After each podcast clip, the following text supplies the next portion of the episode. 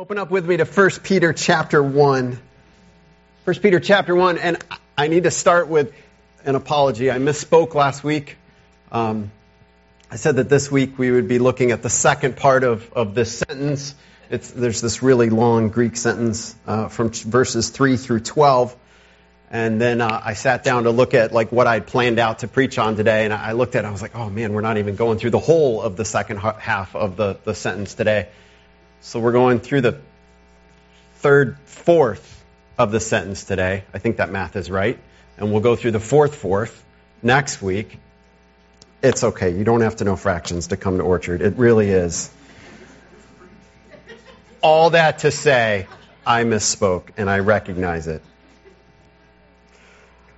I want to start off with a quote. I, I like reading people smarter than me, listening to how people, which is not a, a small group of people, and, and looking at how different people view the world and learning from them. This quote comes from uh, an interesting source. You may have heard of this guy. His name is Bertrand Russell. Uh, Bertrand Russell's probably, maybe arguably, one of the world's most famous atheists. And he said this in a speech, I believe it was 1927, and, and you can get the gist of the speech right from the title. Why I am not a Christian. That was the name of his speech. He said this in this speech It is a most astonishing thing that people can believe that this world, with all the things that are in it, with all its defects, should be the best that omnipotence and omniscience has been able to produce in millions of years. I really cannot believe it. One of his key points, and he makes many in the speech, I'm not going to go through them, but one of his key points is how can there be a good God who is powerful over all things, knows all things, when the world is so messed up. And there is implicit, and, and actually, as we'll get to in a moment, explicit, the idea that people could do better. Toward the end of his speech, he says this, gives his solution. We want to stand upon our own feet and look fair and square at the world, its good facts, its bad facts, its beauties, and its ugliness. See the world as it is and be not afraid of it. Conquer the world by intelligence and not merely by being slavishly subdued by the terror that comes from it. A good world needs knowledge, kindliness and courage. It does not need a regretful hankering after the past or a fettering of free intelligence by the words uttered long ago by ignorant men. It needs a fearless outlook and a free intelligence. It needs hope for the future, not looking back all the time toward a past that is dead, which we trust will be far surpassed by the future that our intelligence can create. Today, we're going to be talking about some of the ugliness that he's referring to. And how do we deal with that as Christians? How do we deal with the fact that this is not what we would consider a perfect world? That there is suffering and hardship in this world. And I want to start by agreeing with Mr. Russell. We need to, as Christians, deal honestly with suffering. It is not the Christian faith to merely ignore suffering. It's not the Christian faith to just put on a happy face and say, oh, it doesn't really matter. Everything's going to work out okay in the end. That's not the way that Scripture deals with suffering. It's not the way we should deal with suffering. However, I think that in many ways, Mr. Russell is guilty of the very things he's accusing us of. Well, things will get better. I'm just going to look forward to this time that all these things will go away and we will make things better. We will say, as we'll look at in a minute, it's when Christ comes back. As the gospel spreads, people come to know the Lord, they get saved, and one day Christ is coming back. That is our hope. Yes, we look forward to a future when this suffering will be erased and things will be made right. But He is doing the same thing, He just has a different path to get there. What He's saying is between this world of suffering and some unforeseen future when suffering will be made right, what we will do is work hard. We'll put our intelligence to work. We'll use science, He says. Here's the thing science doesn't have a very good track record either. I think at the very least we have to be honest that for all the good that science has done, for all the social ills, economic woes, maybe physical suffering that science has alleviated, it has at the very least created just as much more. So if that is his worldview with which he's going to judge things, if suffering remains and is not diminished, therefore that worldview is not true, he needs to own up to his own worldview and say, well, then yours doesn't work either. Because science is not leading us into a better future. It, I think, best case scenario is simply leading us to a different future. In some ways better, in many ways worse. I also think that Mr. Russell completely ignores and misunderstands how Scripture deals with suffering. You see, I believe, and I've come to believe more and more deeply throughout the period, the time of my life, that the longer I look at Scripture, the more I understand about God, the better I can look at suffering, admit that it is there, that it is awful, that it is hard, but also to see that God has a purpose over, in, and through all of it. It is not an easy thing to do. We must deal honestly with suffering, and I truly believe that only the gospel of Jesus Christ can both admit there is a good God, yet a messed up, sinful world, but also have true hope that God, in his plan to send his son to die on the cross for our sins, has both expressed his goodness and dealt with the evil and the suffering. Only in the gospel, I believe, do we have what can truly deal with both the goodness of God and the sinfulness and messiness of the world in which we find ourselves. So, what, as Christians, should we do about suffering? I think, as I said earlier, I think too many Christians ignore it. We pray a prayer. We, in our mind, get a ticket to heaven. We think, well, I'm out of here. Doesn't really matter what happens to this world. And so we just ignore too often suffering. I think other Christians take a different point of view. We wallow in it. Oh, woe is me. Everything's turning against me. I can't believe the world is going the way it is. Things used to be so much better. Everything's falling apart now. And I think in many ways we undermine our own faith by not applying it to the present situations and saying there is a God. He is on his throne. There is a gospel that saves. There is a Savior and a King who is returning. So we can't wallow in suffering either. We need to have a proper biblical perspective. There is a good God. Humanity has sinned and is pretty messed up. Yet salvation through Jesus Christ is available. That's a Christian perspective on suffering. We're going to look at 1 Peter chapter 1, verses 6 through 9 today. And there are three things I just want to put in your head as we walk through for you to look for. There are three things that Peter's going to point out, three truths Number one is that suffering should be expected in the Christian life.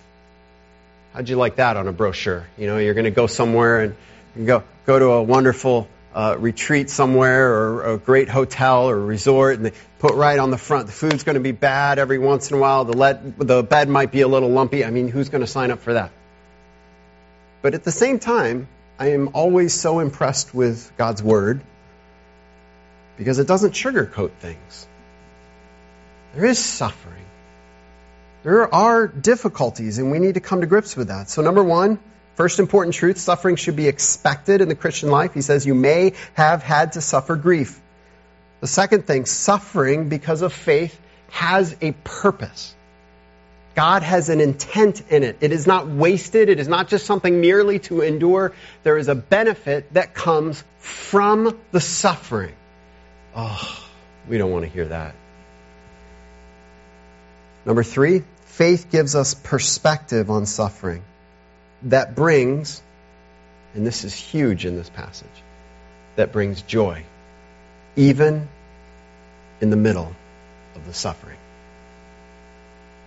I want you to look at 1 Peter chapter 1, verse 6.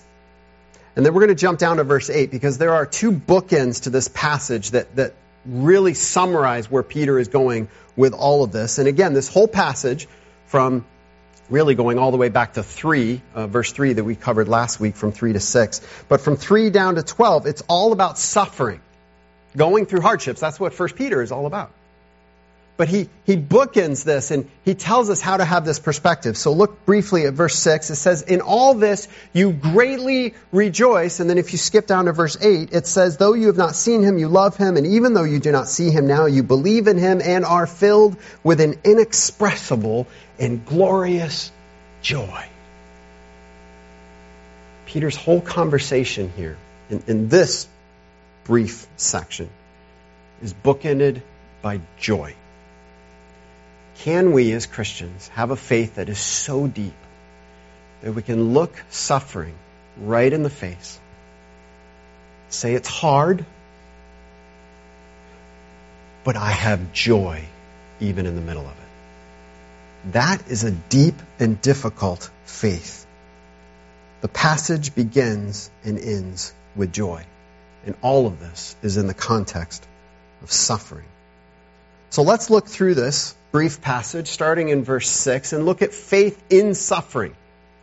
Again, we can't just ignore suffering. We can't just say, well, it might kind of, sort of, maybe, I hope you don't have to go through it. We'll pray against it, but maybe every once in a while, by chance, it'll come. No, Peter has none of that. He starts right in in verse 6. He says, In all this you greatly rejoice, though now for a little while you may have had to suffer grief in all kinds of trials. In all this, you greatly rejoice. Now, what's he talking about there? You need to go back and listen to my last sermon. Um, but no, you can go back to the, the previous couple verses there. Verses 3 through 6 is what he's talking about there, or rather 3 through 5. In all this, the truth that we have salvation through Jesus Christ. So that's the context of this passage. We have, through God's great mercy that saves us through Jesus Christ, we have a present living hope and a future certainty of salvation through Jesus Christ. So he's bringing that truth in. He says, as you face suffering, hold on to this truth because this is the source of your joy. Some say that joy differs from happiness because happiness depends on circumstances and joy does not depend on circumstances. I've, I've used that myself. I agree with it. But I think it's helpful to look at it and say joy depends on a greater, more significant, more impactful circumstance that is always true for every Christian at any time. Our ultimate circumstance as we walk through this life, whether we're going through good times or bad times, the ultimate context of our circumstance is we have been saved by Jesus Christ. That's the source of our joy, no matter what else comes. Scripture actually commands joy. It is a commandment. It is not a, hey, if things are going well and you happen to think about it, you might want to consider maybe being a little bit happy. It's a command. Psalm 37 verse 4, delight yourself in the Lord. Philippians 4 4, rejoice in the Lord always. Galatians 5.22 lists joy as part of the fruit of the Spirit. 2 Corinthians 1.24, Paul tells the Corinthians he's working with them for their joy. He expects joy to be the overflow of their heart because of the effort that he is pouring into. Joy in salvation is always, for us as Christians, the greater context of any suffering that we go through. It's the perspective that we need as we endure difficult times. But we also need to understand in that context of joy, we must expect suffering. I want to be careful how I say that. I don't want you to get the impression that I'm commanding, telling, exhorting anyone to run after suffering. That's very different. I'm not saying seek suffering, I'm saying expect it. It's a very different thing. Look at what he says in the rest of verse 6. Though now for a little while you may have had to suffer grief in all kinds of trials. We've spoken a little bit throughout the series about the struggles that Peter's readers were going through. We looked at, in, in shortly after 1 Peter is written, Christians are going to suffer immensely. Uh, Nero is the, the emperor of Rome, and he's going to just go completely off his rocker and persecute Christians in horrible, horrific, awful ways. That persecution has not quite broken out yet. But there's the beginnings of it. There's the inklings of Peter saying, or I'm sorry, of, of the culture looking at the Christians and saying, You are out of sync with us. You believe things and are holding on to things that we don't believe. And the Christians are looking at the culture saying, I can't join you in some of the things, some of the directions that you're going in. So I have to step aside. They lived in a culture where when you would enter the marketplace, right before you, you kind of came into the main marketplace, there was a little, maybe a statue or a figurine or a fountain and maybe a little bit of incense or something. You had to just offer up just a little token of worship to the local town's god or goddess or possibly the emperor himself. You had to do that to go in to buy things. You had to do that to go in to sell things. Now imagine you're a Christian. Some people would say, no big deal. Well, just that's just what you have to do to get by. But other Christians said, "No, I can't do that. I believe in the Lord Most High. I can't enter into that." And so imagine the situation. You're there and you say, "I can't do this." So you just walk on by. What happens to the heads in the marketplace? Whew. Did he just did, did she just walk right by? Did you see so and so? They didn't offer up the the sacrifice to Artemis. They, they didn't give the alms to Zeus. They don't believe that the emperor is a god. What are people going to say? Take it a step farther. What if somebody looks at you and you've gone there to sell your, your goods? Maybe you're growing watermelons. And you go in with your watermelons and they, they oh, aren't you the one that didn't, you, you won't offer that, that sacrifice? Oh, no, I can't do that. I believe in Jesus Christ. I don't think I can buy your watermelons. Or somebody might say, I, I you, you go into the market and you say, I need to buy some bread, I need to buy some grain, I need to buy something. And they say, Well, I can't sell to you because you don't believe what I believe. That's where it was starting. To go into the homes and be shunned. To lose out, as we looked at last week, in their inheritance. Their whole future, and yet their parents would start saying, I, I can't give this to you. I'm going to instead give it only to your brothers or your sister. I can't give you your inheritance. People were beginning to suffer in these ways. The other thing that's important to understand in the context of Peter, and I think all of this applies to suffering in general, right? People struggle. You, cancer is just a horrible thing. Illness, sickness, accidents, those are difficult things. Hunger. There's a lot of suffering in this world. What Peter is specifically talking about in this book is suffering because of our faith in Jesus Christ. Now, again, I think these things apply to suffering as a Christian going through just difficult things.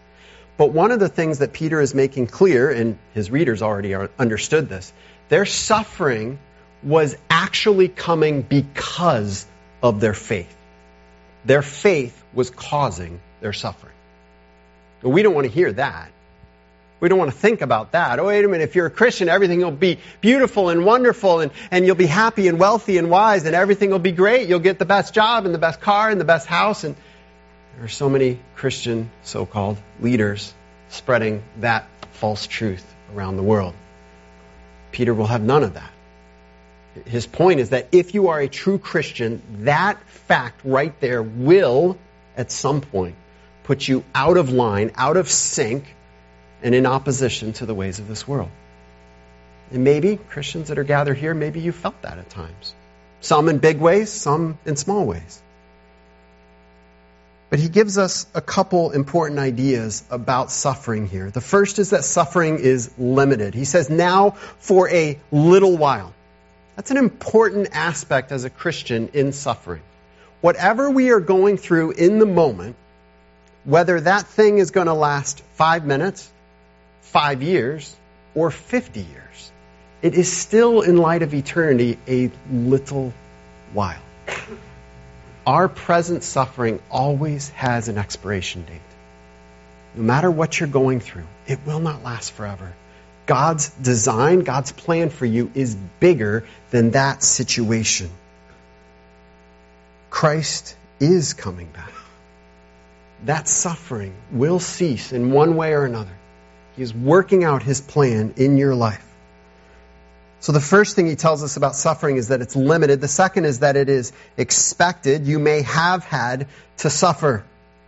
The world believes in self. Bertrand Russell talked about that. If we could just apply our intellect, our, our science, our methodology, our technology, if we could just apply that properly, things will work out better.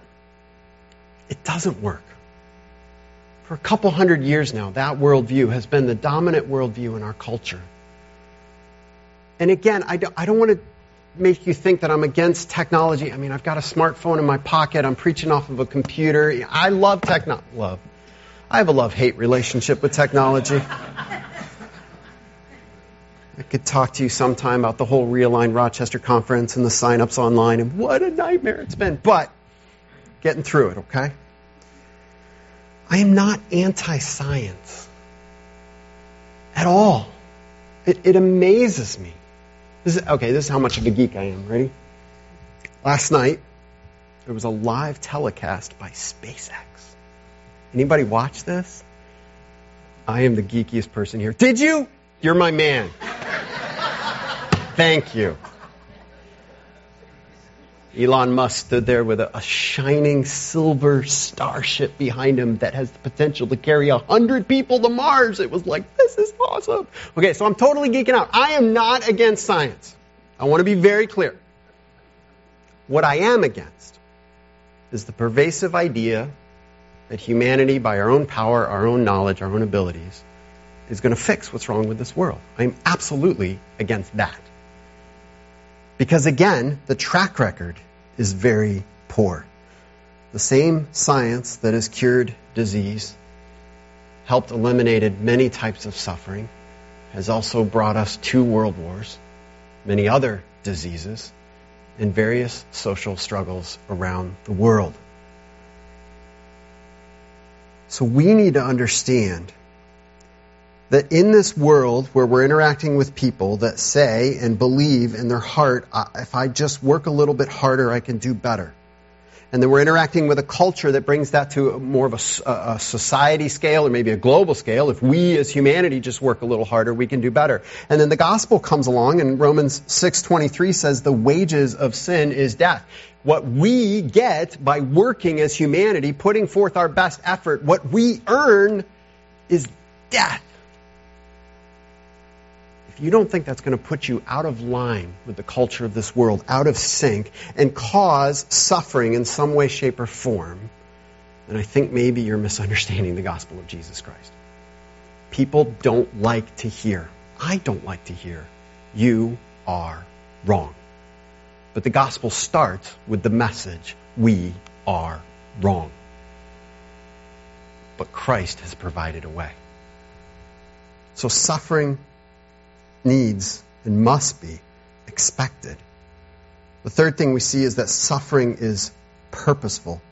He says, In all this you greatly rejoice, though now for a little while you may have had. You must, you should, there will be suffering.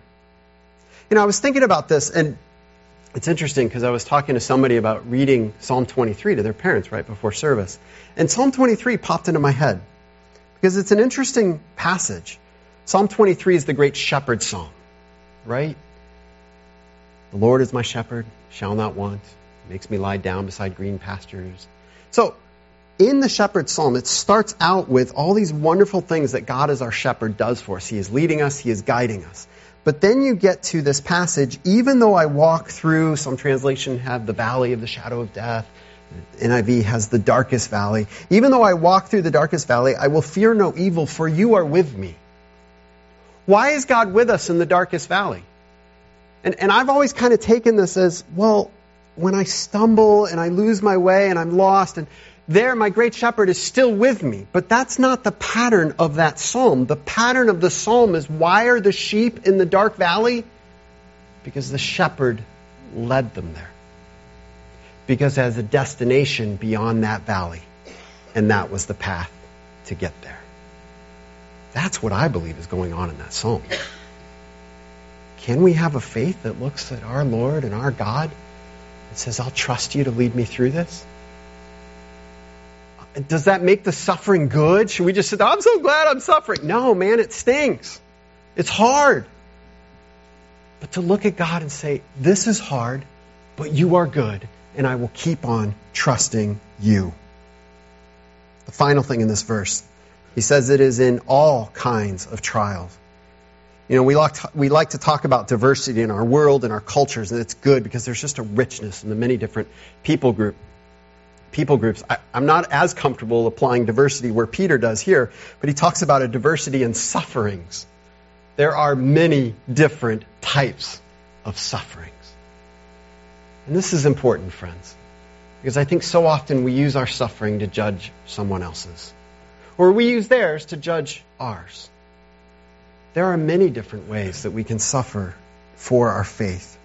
We should never use our own situation to judge someone else.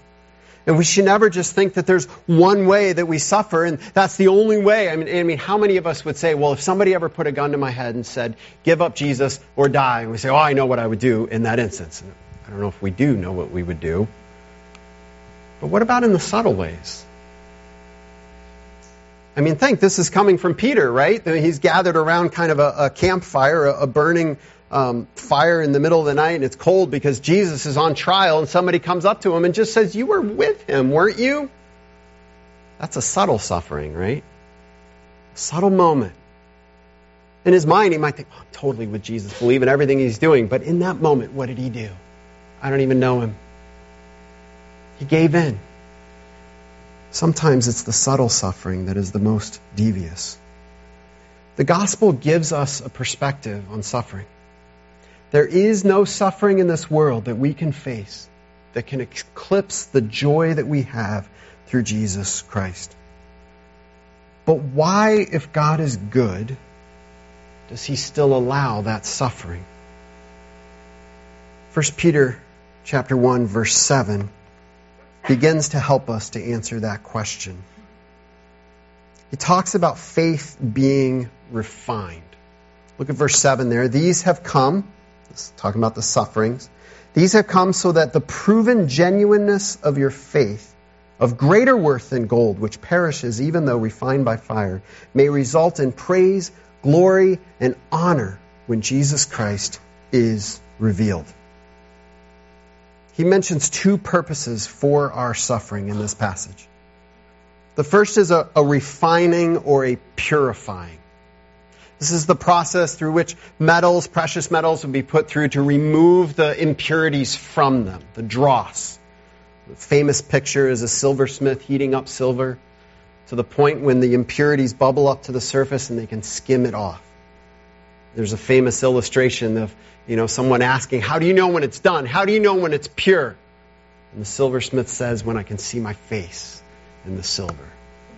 That reflection. What a beautiful picture of our faith in Jesus Christ. Suffering turns up the heat on our faith to refine it and to purify it. I've shared with you uh, before one of the experiences I had as a kid when I went to Disney World. I was I don't know, eight. We'll go with that. And we went to Space Mountain. Anybody ever ridden Space Mountain? Horrific ride. Let's put a twisty, turny roller coaster in pitch black darkness and tell kids to go on it. Just something straight out of a nightmare. No, it's actually really cool. If you ever get to go there, don't, kids, it's, it's cool. No. Um, so here I was my first time on this roller coaster, I screamed and cried so much that when I got off, the workers came running saying, What is wrong with this child? That's how bad it was. I am not overstating that. I really am not. My poor father got off with me. I think he was so embarrassed. They were so concerned that like I was physically hurt or something because I was freaking out. And I often look back to that as why? Why was I so scared? And I remember vividly throughout the ride, there were these handles, and they were like made out of stainless steel, so they were very slippery. And my hands get very sweaty. And as I'm holding on to that, we're going around the turns and, and the twists, I keep sliding off of these handles. And in my mind, I thought, I'm going to die. I can't hold on. If my hand slips, I'm flying out of this into oblivion and I'm dying. That's why I was so terrified. That ride showed me I was not strong enough to hold on in that ride. Now, after I got off that ride and I calmed down for a while, an hour or two later, I talked to my dad. I did. And I said, Dad, I want to do it again. You can imagine the dad's speech that I got. Are you sure? You know. And I'm thinking in his mind, he's thinking, I don't want to go through that again. But I had a very philosophical awakening experience in between the first ride and the second ride. My little brain went through this pattern of thinking about the car that we were sitting in. I think there was a, a seat belt, a bar, and then I was sitting in front of my father that was holding me. And even in my young, immature mind, something clicked that said, even if I let go, I would still be held secure. It wasn't actually my job to keep myself safe on the ride. Now, let me help you to understand how this relates to suffering and purifying. Suffering has a way of eroding away or pointing out the weakness of the things that we are holding on to that we think are secure. And that is a terrifying experience. Because our little brains are telling us if I lose this, I lose everything. And Jesus keeps telling us, I'm holding on to you. I'm holding on to you stronger than you can ever imagine. And there are times when we have to lose those things that we're holding on to to realize how secure we are in Jesus Christ. That's how suffering refines our faith. But there's another thing that suffering does in this passage. Talks about the provenness of your faith. See, when you heat up that metal that has been refined, that has been purified, and you heat it up, and nothing comes to the surface. You realize that that gold that you were sold that somebody said is pure, it is. It actually is pure. The silver, it, it really is pure. I've proven it now that it is pure. Testing, suffering not only refines our faith, but it shows us the strength of our faith. Another story from not so long ago. When my wife and I endured a miscarriage. We learned about the loss of that baby. I'll never forget the first thing that popped into my mind. And I, I hesitated to share this with you because this is not me patting myself on the back. This is me being awe, in awe and amazement at what God has done. First thing that came into my mind was Job 121. The Lord gave, the Lord took away. Blessed be the name of the Lord. I remember sitting in a staff meeting at a church and the worship pastor was talking about that name or that song. We sing that song here, Blessed be the name of the Lord. And the worship pastor at that church just said, Oh, it's such a trite and shallow song. Every verse goes through things are when things are happy and wonderful, I'll bless the Lord. And then the second part of the verse is, and when things everything falls apart and I'm suffering, I will still bless the Lord. And he just said, oh, it's just happy clappy and it ignores true suffering. And I thought, no. No, that's the statement of faith. No matter what comes, I will bless the name of the Lord. And I will tell you, as a Christian, I struggle too, just like you. And, and there are so many times that I wonder, do I do I really believe what I say I believe? Is my faith really what I think it is? And that is a moment that God has given me in my life I would not have chosen it, and I would never want to go back to it. But it is a moment God has ch- chosen to show me in my life when everything was stripped away, my faith was there. And that moment has strengthened every moment after.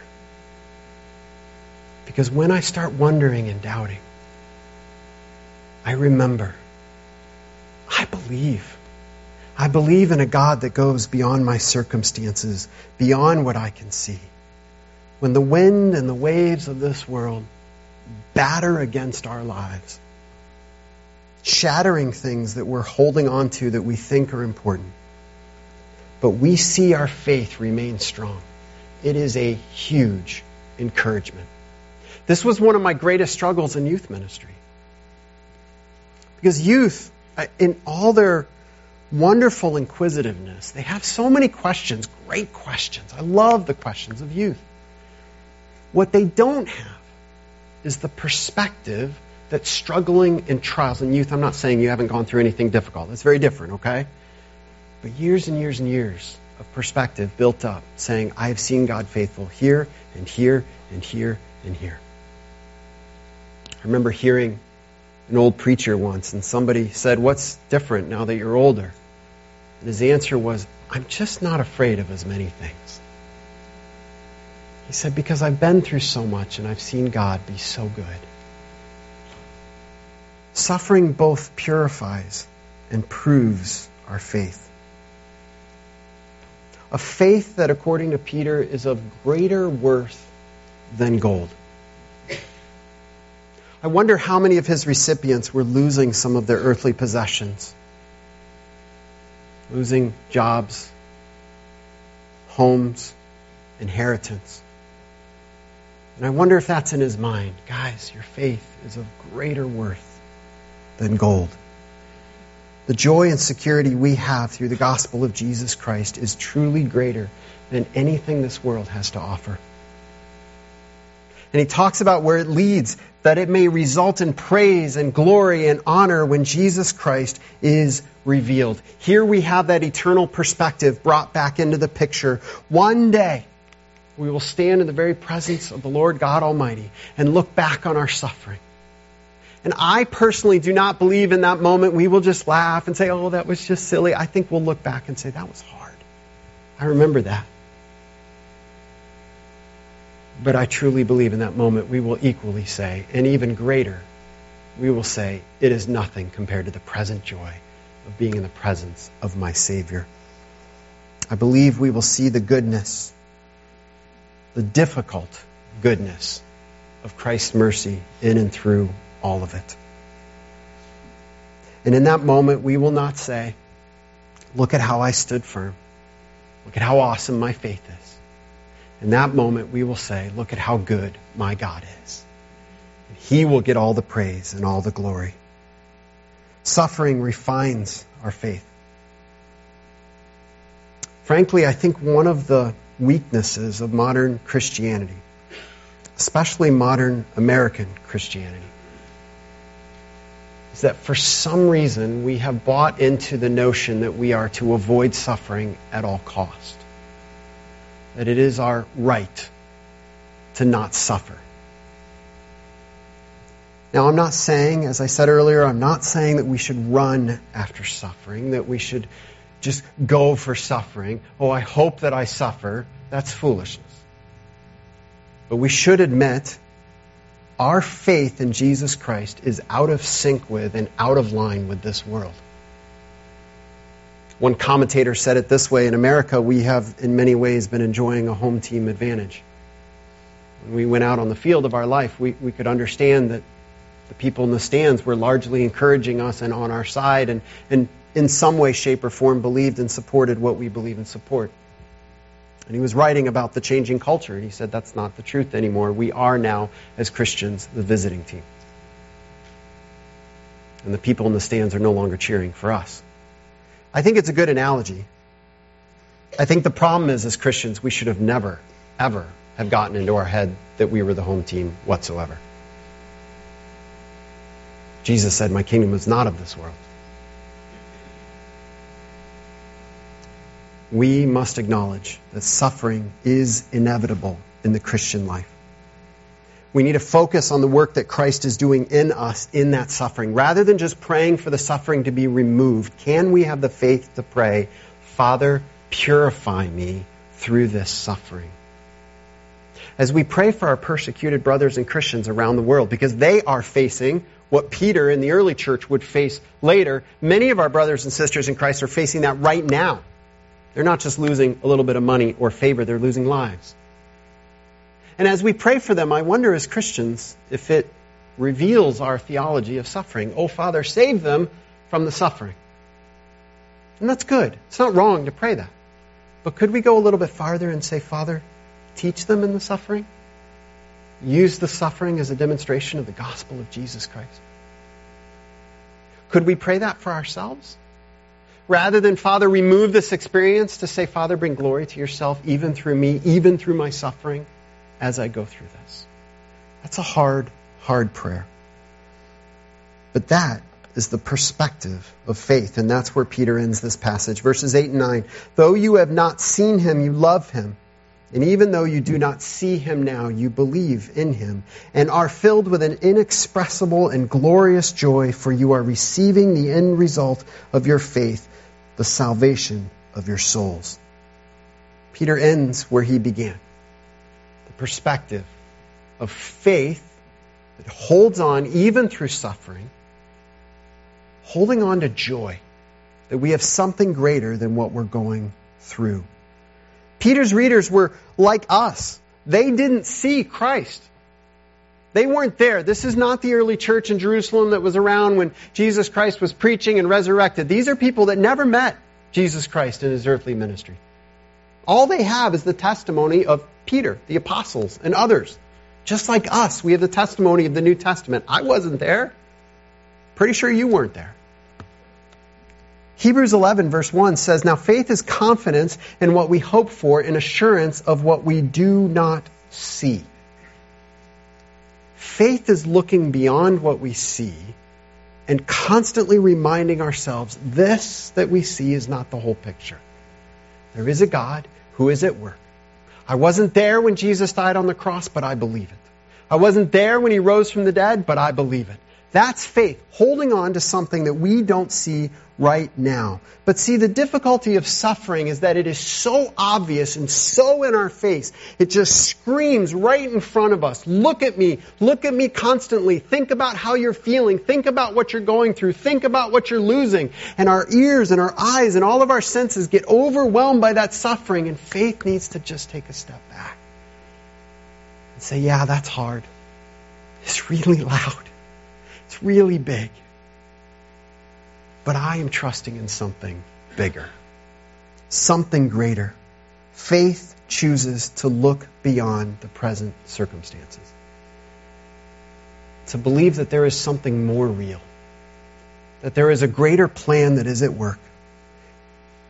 It is certain and it is secure, and we can have joy even in the midst of suffering and struggling. Look at the progress of faith in these verses. Look at what he says is true about his readers. You love Christ even though you don't see him. You believe in Christ. All of this is going on through the midst of suffering, and the result is you are filled with joy, an inexpressible joy. You know, sometimes people come and they try to share with us something they're excited about. If you're not a sports fan and somebody comes to talk about their favorite team and something over the weekend and you just kind of sit there nodding and smiling, right? Because it's the polite thing to do and you have no idea what they're talking about. Or maybe it's a hobby, you know, somebody up on stage talking about a spaceship or something and you're just kind of like, yeah, whatever, man. Because we don't get it, right? You ever tried to share your excitement about your faith with somebody who just doesn't get it? Or, or it's hard to put into words. Sometimes I think it's hard to put into words because we haven't thought deeply enough of it, about it. But sometimes it's hard because it's just so amazing. How do I sum up the fact that I was lost in my sins, but God sent His Son to die on the cross for me, and I'm saved? Well, I guess that's how you can sum it up. I mean, it's relatively short but to sum up how that changes how we look at every moment of our lives, how, how we look at every circumstance, every relationship. But we need to understand that in some ways it is inexpressible.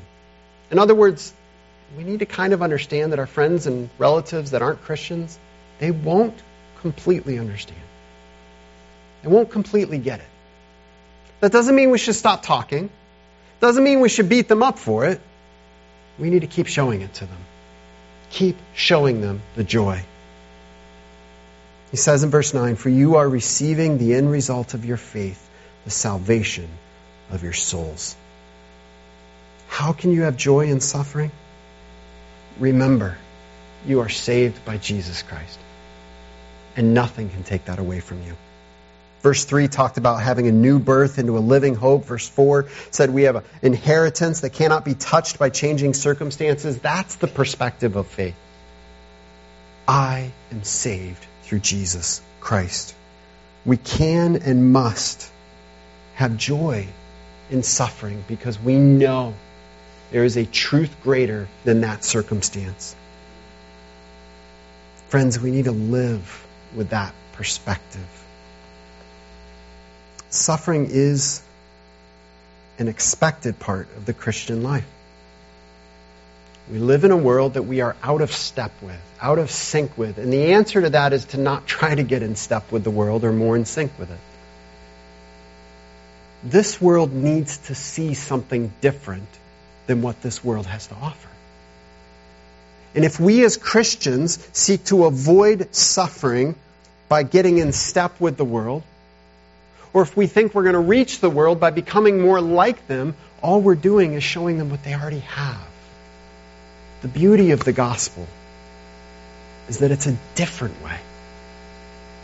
Jesus Christ, the King of the world, died in our place and offers eternal salvation to all who believe. And I want to challenge us today as believers. I believe, and I'm no genius, but I believe that we are facing times much like Peter. I don't want to be the naysayer and the oh woe is us as Christians, but friends, persecution is here. It will get worse. It's okay. But what are we going to do if it does? Will our response betray the fact that we lack faith? Or will it provide to this world a shining example of Christians who hold on to joy even through suffering because we believe that our God is greater? The world needs to see that perspective. I want to share one final thought and then we're done. It struck me as I was preparing for this. I love what we have here at Orchard. I think it's amazing the fellowship that we share, the fact that everybody wants to talk to each other. It's hard to quiet you guys down sometimes. I love that. I love the fellowship. I love this building and this property and this place. God has gifted us with so many things. I love when groups get together and help various people out or go work outside on the parking lot or the renovations or whatever it is. I love that. But I also pray that God would help me to remember and help all of us to remember all of that can be lost. Circumstances can change the fun fellowship, the building, the physical property, it can disappear like smoke. And I know we value these things, and I pray we enjoy them. But my fear is that there might be some that are here because of those things.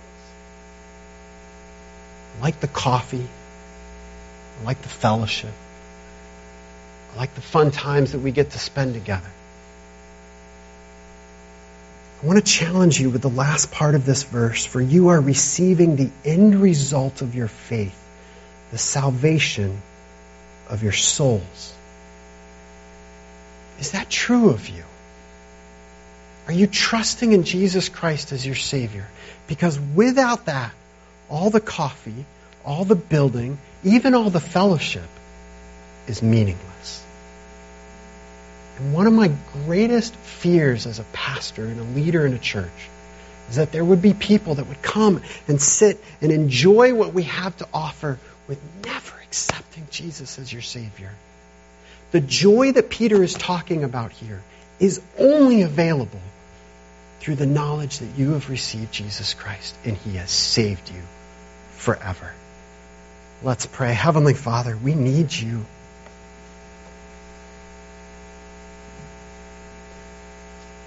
And God, as I think about this wonderful group of people, I am sure that there are those here today that are struggling, suffering. And maybe for some of them, it's even directly because of their faith, and that goes right in line with this passage. I pray, Father, help them to hold on to a joy that is rooted and founded on the gospel of Jesus Christ that nothing can take away.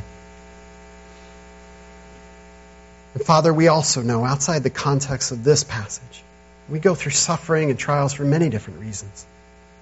And yet, even those you use for your glory and our good. And Father, I lift up before you right now those that may be here that have never received your Son as their Savior. God, we love them. Love hanging out with them. Love spending time with them. Love doing church together and getting together. But God, as I thought about this passage, my heart just breaks to think are we providing a substitute to the security of the gospel of Jesus Christ?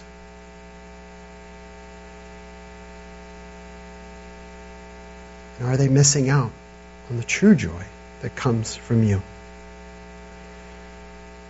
I pray, Father, today that they would question what they're relying on, what they're trusting in. And may today be the day that they say, beyond everything else, I believe in Jesus, the Son of God, who died to save me from my sins. And I accept him as my Savior. In your powerful name we pray. Amen.